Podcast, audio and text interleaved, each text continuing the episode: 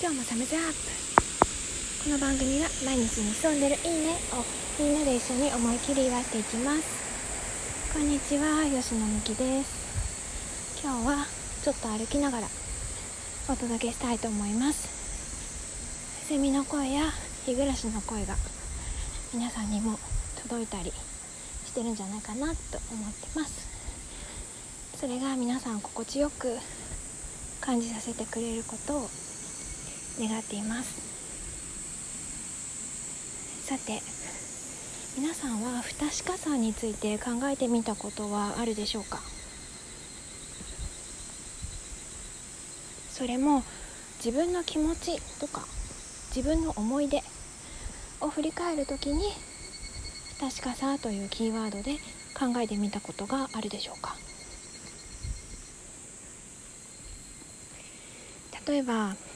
小さい時にガラスが割れるなんてことは知らないですよね。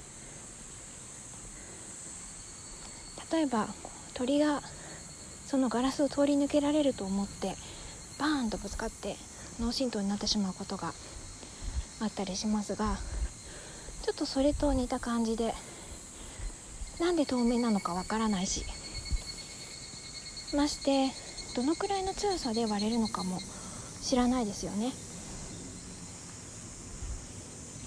だから好奇心旺盛に思いっきり蹴ってみたら当然割れてしまいますよね。ちっちゃい子でも。よほどの強化ガラスとか何かこう網のようなものが入ってるガラスでなければ小さい子でも割ることが可能だと思います。でそうするとまず子供としては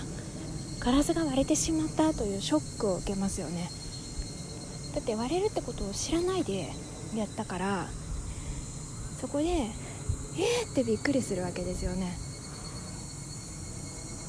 でさらにそれが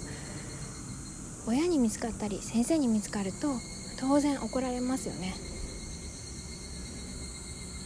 全然知らなくて好奇心でちょっとやってみた確認してみた。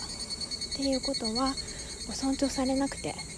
悪い子っていうレッテル貼られたりもします。